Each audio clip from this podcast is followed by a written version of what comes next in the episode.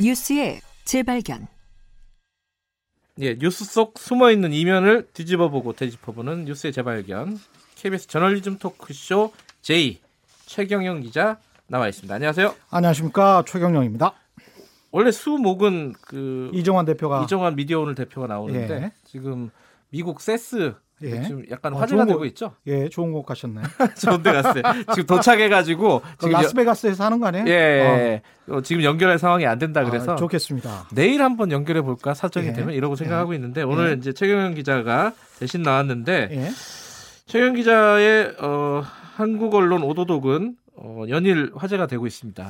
오늘도 이 관련돼서 기사를 좀 쓰려고 하는데요. 네. 오늘 먼저 말씀을 드릴게요. 예. 김경래 최강 시사에서 어떤 내용입니까? 그 연초부터 이제 조선일보 같은 상업신문사들, 뭐 연합뉴스나 매일경제, 한국경제도 이제 비슷한 기사를 쏟아내고 있는데요. 네.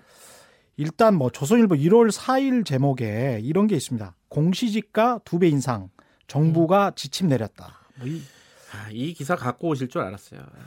이게 저도 이게 예. 비슷한 기사들 여러 개 읽었는데 예. 좀 너무한다 싶더라고요. 자, 이게 좀 황당합니다. 예, 예. 제가 이거 사실은 뭐 거의 10여 년 이상 예. 부동산을 취재를 해왔기 때문에 이 부분에 관해서는 누구보다 자신 있다라고 볼 수 있는데 자, 어떤 내용인지 좀 말씀해 주시죠. 일단은 예. 이 공시지가 두 배 인상 정부가 지침 내렸다 이러면 네. 지침이라는 말에 일단 행정권 남용 같은 그런 느낌이 확 들죠. 틀죠. 그러니까 잘못된 뭔가에 강요를 했다 이런 느낌이잖아요. 그렇죠. 예. 거기다가 이제 두 번째는 공시 가격이 두 배나 인상됐으니까 그럼 조선일보가 스스로 이렇게 이야기를 했어요. 징벌적 과세다. 음, 뭐 이런 식으로 이야기를 했거든요. 다른 것도 뭐 세금 폭탄 뭐 이런 음. 이야기를 많이 합니다. 예. 근데 하나씩 따져보면 따져볼까요? 네. 황당합니다. 사실은 굉장히 악의적인 기사들이고요. 예. 관점 자체가 땅 주인들이에요. 그 조선일보에 나온 예를 들어보자면 네. 조선일보 실제로 이런 예가 나왔습니다. 한국에서 가장 비싼 땅이에요. 명동. 네. 명동에 있는 그 땅 주인들에 관한 이야기인데 인데 예. 여기가 이제 공시지가가 아 9천만 원 정도였는데 한 1억 8천만 원을 올렸다는 거예요. 이 9천만 원은 1제곱미터당 1제곱미터. 예, 9천만 원인데 그러니까 1억 평- 8천. 예. 그렇죠? 평당 하면 3.3제곱미터니까 6억 원이 조금 넘죠. 예. 그럼 공시지가 6억 원이면 엄청 큰 거 아니냐? 예. 이렇게 생각할 수가 있겠습니다. 그런데 이걸 조선일보에 난 기사로 인용을 해서 제가 다시 한번 이걸 반박을 한다면 네. 2017년 12월에 조선일보 이런 기사가 나왔어요. 이 명동에 이것보다 조선일보가 이제 공시 가격이 훨씬 더 공시 지가가 훨씬 어, 높게 올랐다라고 한 그 땅, 예. 그땅 같은 경우에 공시 지가가 한 2억 3천만 원이었거든요. 예. 3.3 제곱미터당 당시에 아, 아, 아, 근처에 있는 땅이라는 근처에 거죠? 있는 땅이? 예. 예. 그게 10억 2,900만 원에 거래가 됐어요. 아, 실제 거래는 네. 그러니까 공시지가는 2억 5천인데 그렇죠. 실거래는 평당 한 10억 정도의 거래가 됐다. 그랬죠. 예. 그 정도의 거래가 된 겁니다. 그러니까 지금 당시에 이 2억 5천에서 한 2억 7천 정도의 공시지가로 따지면 네. 10억짜리 땅이 그동안 30%도 공시지가가 안 됐던 거예요. 한 그죠? 4분의 1밖에 안 되네요. 4분의 1도 예. 안, 안 되는 경우도 있었던 거죠. 예. 과거에는. 예. 그런데 이게 지금 계속 뛰었거든요. 음. 그래서 지금은 10억 원이 훨씬 넘을 거란 말이죠. 네. 그래서 10억 원으로 계산을 한다고 하더라도 예. 공시지가가 6억 원이면 얼마예요?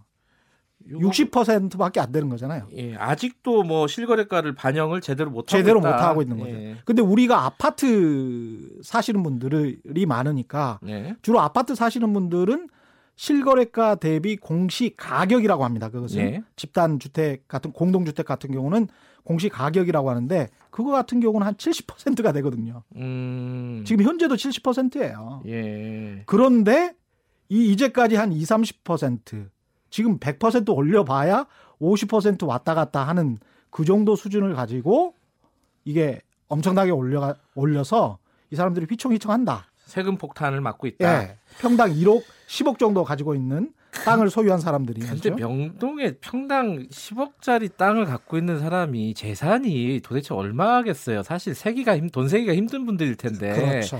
그분들한테 이 재산세를 조금 더 받는 게 그렇게 또 근데 여기에서 제가 좀 황당한 것은 여기에서 이제 조세 형평성을 운운한단 말이죠.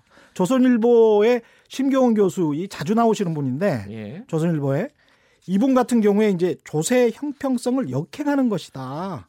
음, 그러면 이게 그러면 이런 엄청난 지주 불로소득자들에게 세금 혜택을 이제까지 줘왔는데 네. 계속 세제 혜택을 주고 천천히 올려야 조세 형평성을 수행하는 겁니까? 음, 70% 이제까지 꼬박꼬박 낸 서민들은 가만 놔두고 이거는 말도 안 되는 주장이죠. 뭐 재산권을 침해했다는 주장까지 지금 심기용 교수는 하고 있던데 그러면은 서민들은 이제까지 재산권 침해를 받아왔던 거죠.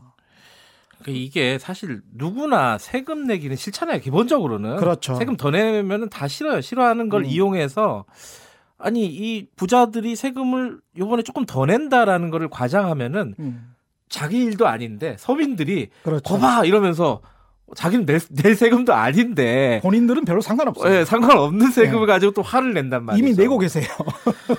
이미 본인은 더 많이 내는 거 아니에요. 상대적으로 따지면은. 아이 뭐 그죠. 조금 몇만 원 많이 내시는 분들도 있을 수 있는데 네. 보통 일반적인 분들은 몇만 원 몇만 원 많이 내시는 거고 이분들은 몇 백만 원 또는 몇 천만 원 많이 낼 수도 있습니다. 근데 그러니까, 이분들 재산에 비하면 그걸 왜 걱정을 해줍니까? 근데 언론사가 그러니까 명, 주- 명동에 땅 가진 분들에 비해서 재산은 작지만은 비율로 따지면은 서민들이 세금을 더 내고 있는 거 그렇죠. 아니에요, 사실은. 근데 제가 말씀드리는 거는 이 논란의 핵심에는 사실 재벌 대기업의 땅 문제가 관련돼 있다. 이 사람들의 최대 광고주인 재벌 대기업 문제다라고 대기업 문제가 왜 여기 들어가 있죠? 대기업의 법인 토지가 엄청나게 아, 많습니다. 대기업이 소유하고 있는 토지들이 엄청나게 많습니다. 예. 2017년 기준 법인이 한 88만 개인데 네. 토지를 보유한 법인은 17.5만 개로 20%에 불과하다는 조사가 나왔어요. 경실련 조사인데 네. 정동영 원수랑 같이 했었는데요. 예.